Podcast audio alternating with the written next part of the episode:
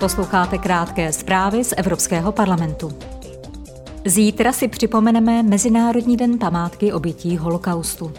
Vyhlásila její Organizace spojených národů v roce 2005. Tento den má připomínat utrpení milionů obětí holokaustu za druhé světové války. 27. leden byl vybrán záměrně. Právě v tento den došlo k osvobození koncentračního tábora Osvětím Březinka. Dnes se v Evropském parlamentu v Bruselu koná oficiální ceremoniál, na němž promluví izraelský prezident Izák Herzog.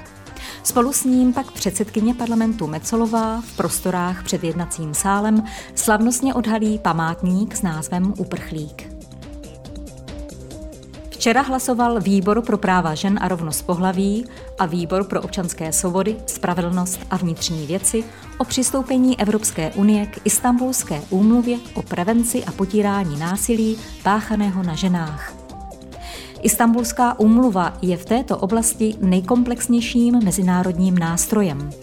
Ratifikace ze strany EU posílí reakci na genderově podmíněné násilí a zajistí stejnou úroveň ochrany v celé Unii.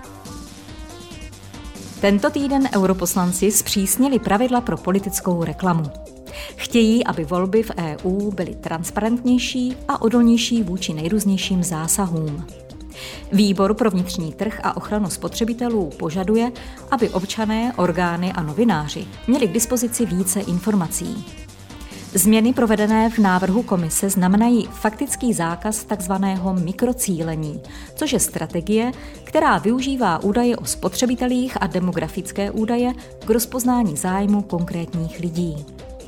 Poslanci kromě toho prosazují další sankce za porušení předpisů.